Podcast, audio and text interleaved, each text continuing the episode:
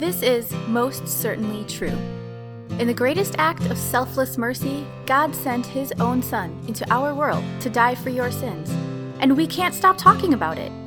We now present this sermon, recently delivered at Grace, to you.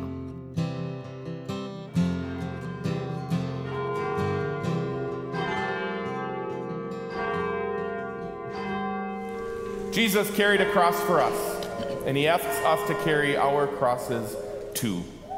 These words will serve also as the basis for today's sermon, the Gospel according to Matthew chapter 16. From that time on, Jesus began to explain to his disciples that he must go to Jerusalem and suffer many things at the hands of the elders, the chief priests, and the teachers of the law, and that he must be killed and on the third day be raised to life. Peter took him aside and began to rebuke him. Never, Lord, he said, this shall never happen to you. Jesus turned to Peter and said, Get behind me, Satan. You are a stumbling block to me. You do not have in mind the concerns of God, but merely human concerns.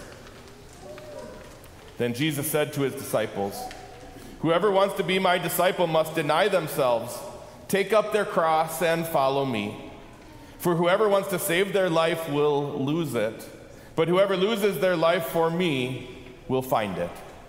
What good will it be for someone to gain the whole world, yet forfeit their soul? Or what can anyone give in exchange for their soul? The Gospel of the Lord.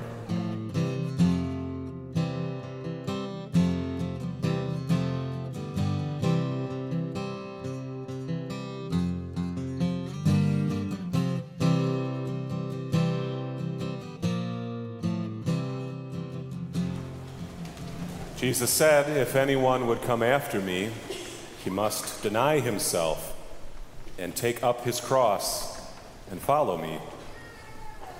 For whoever wants to save his life will lose it, but whoever loses his life for me will find it. You heard what Jesus said. Now I have to ask you any takers? You hear this word from Jesus and you ask yourself, is he serious? I mean, doesn't he want followers and disciples? Deny myself? I thought self care was the thing nowadays. Take up a cross? Frankly, that sounds like no fun. And follow? With every human being that has been born since Adam and Eve started having children, we cry out, I am the master of my fate. I am the captain of my soul. Well, glaring theological problems aside, that kind of seems like the only path to make a way through life in this world. To keep painful things, harmful things, and deadly things at a great distance and nicely and safely surround ourselves with good things, happy things, pleasant things. So, does it surprise you at all to hear Jesus speak the way he did in the gospel today? He didn't mention a couch, but a cross. Instead of gratifying self, he spoke of denying self, and to life, as the humans define it, he calls us to die. But I'm getting ahead of myself. Matthew chapter 16, we read From that time on, Jesus began to explain to his disciples that he must go to Jerusalem and suffer many things at the hands of the elders, chief priests, and teachers of the law, and that he must be killed, and on the third day be raised to life. From that time on, it's been seven days for us since we came to this place to hear the great confession of St. Peter, the rock on which the church is built. Who do you say I am? You are the Christ, the Son of the living God. There it is. It's been seven days for us, but it seems only a matter of moments or minutes for those disciples of Jesus. And as spot on as Peter's confession was, he and the rest of the bunch needed to learn that you cannot divorce the confession of who Jesus is from the confession of what Jesus came to do. From that time on, this little verse marks a big shift in Matthew's narrative of his gospel. From that time on, now there weren't so many thronging crowds surrounding Jesus. Now there was more alone time with the twelve to prepare them for what was coming next. So, what was coming next? Well, nothing good, it seemed. With alarmingly specific detail, Jesus outlines exactly what is coming his way. And what's astonishing is not just that he knows this stuff in kind of a vague, hazy outline type of way, but he names names. He must go to Jerusalem and suffer many things at the hands of the elders, chief priests, and teachers of the law, and that he must be killed. This is going to be no mob uprising that incidentally ends Jesus' life. No, no.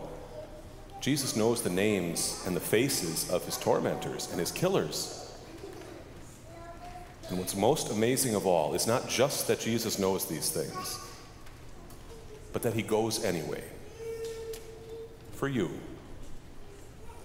Jesus is headed to Jerusalem, and nothing is going to stop him. Jesus is taking aim. These things weren't coming his way, he was aiming himself toward them. A middle cross on Calvary and an empty garden tomb three days later. Jesus is going to the cross, and there is nothing that's going to stop him. But boy, Peter sure gave it a shot, didn't he? Peter took him aside and began to rebuke him. Never, Lord, he said, this shall never happen to you.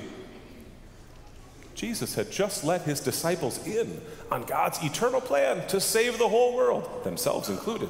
And now Peter takes Jesus aside and proposes an alternative plan. Jesus, don't you know? We're supposed to avoid all that stuff? Pain and hardship and death and decay? Never, Lord. And you just acknowledge that you are the promised Messiah from God. And this, this is how you're going to build something that not even the gates of hell can stand up against? Peter took Jesus aside and scolded the Savior, almost like you would a, a, misbehaving child. Now, Jesus, we don't talk that way.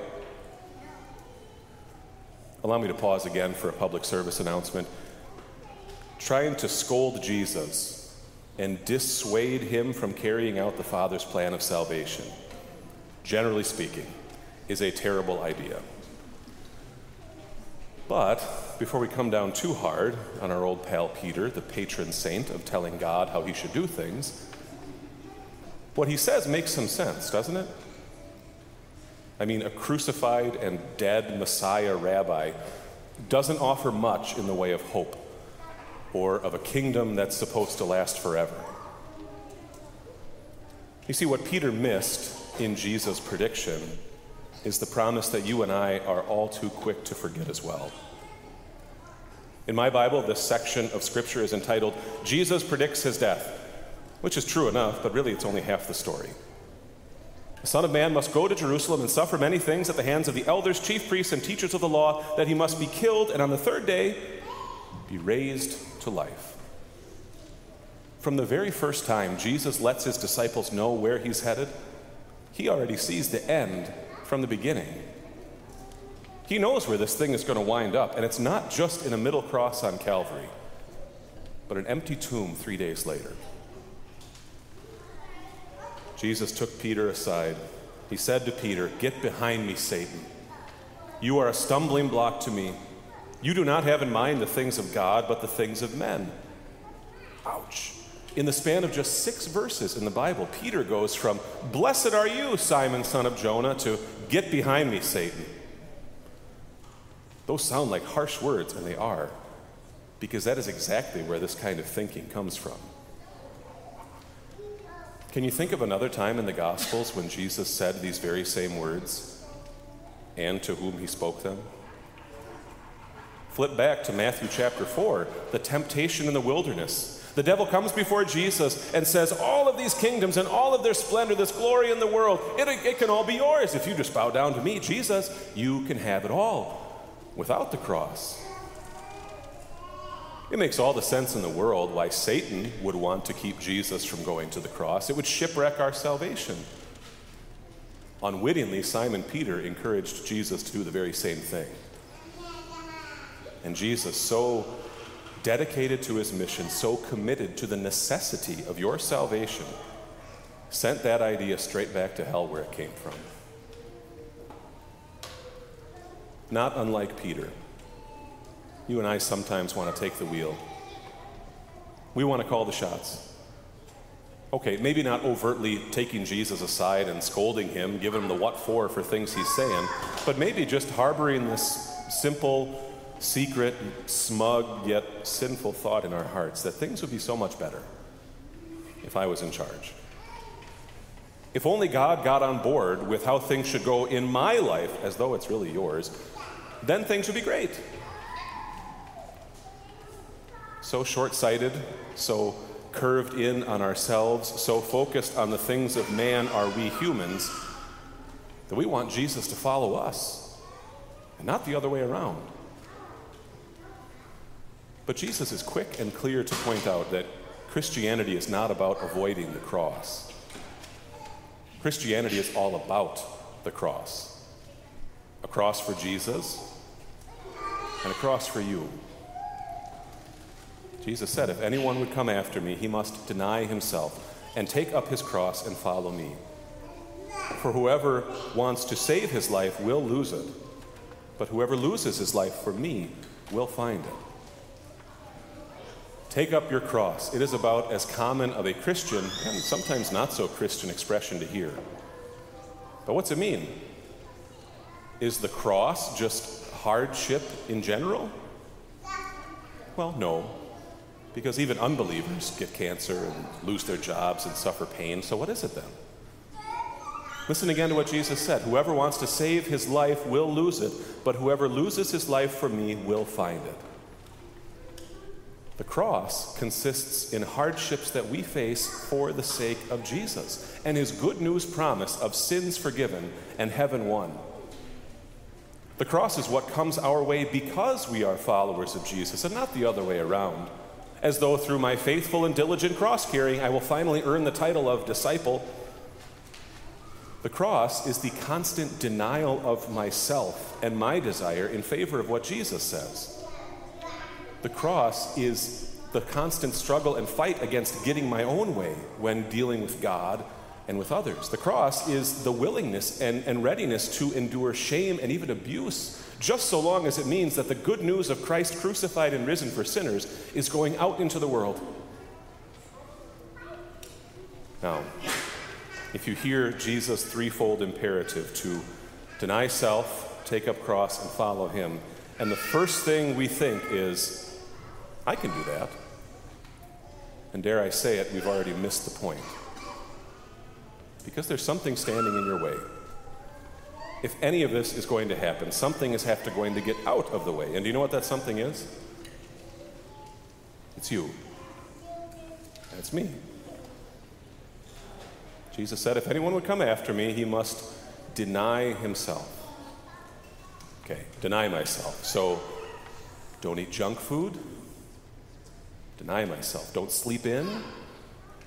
Maybe in a broader societal kind of way, you know, lose my own identity in favor of the community at large, or line up to confess whatever privileges I'm perceived to have so now I can finally be a fully realized follower of Jesus. But do you notice what all of those suggestions have in common? The thread that runs through each of them? They're still all about me. This whole call to deny self and take up a cross doesn't find its end in me, but in the other. This whole business is not aimed at my comfort, but at the meeting of my neighbor's need. This has got to be the least manipulative call in history because it cuts completely against every inkling of human self driven self interest. Jesus said, take up a cross. And what is that? A constant denial of self in favor of the other. A constant squashing of my own desire in place of what God says. Jesus said, Deny self and take up not just a heavy weight, but a cross. And what do you do on a cross? You die. It's interesting to note that Jesus' very first mention of a cross is not talking about his own, but that of his disciples, both then and now. And it's not just a neat coincidence either. People in the first century Roman world knew what a cross was used for. And so there's nothing metaphorical about the picture Jesus uses to describe what it is to be his follower. Something is standing in the way. Something, better, someone, needs to get out of the way. Someone needs to die here. It's me. My old sinful self that wants only to serve self. And so, as we follow Jesus, the one who took up his cross and made his way to Calvary, we see that nothing was going to stop him. He knew where this all would end, and it wasn't death, it was life.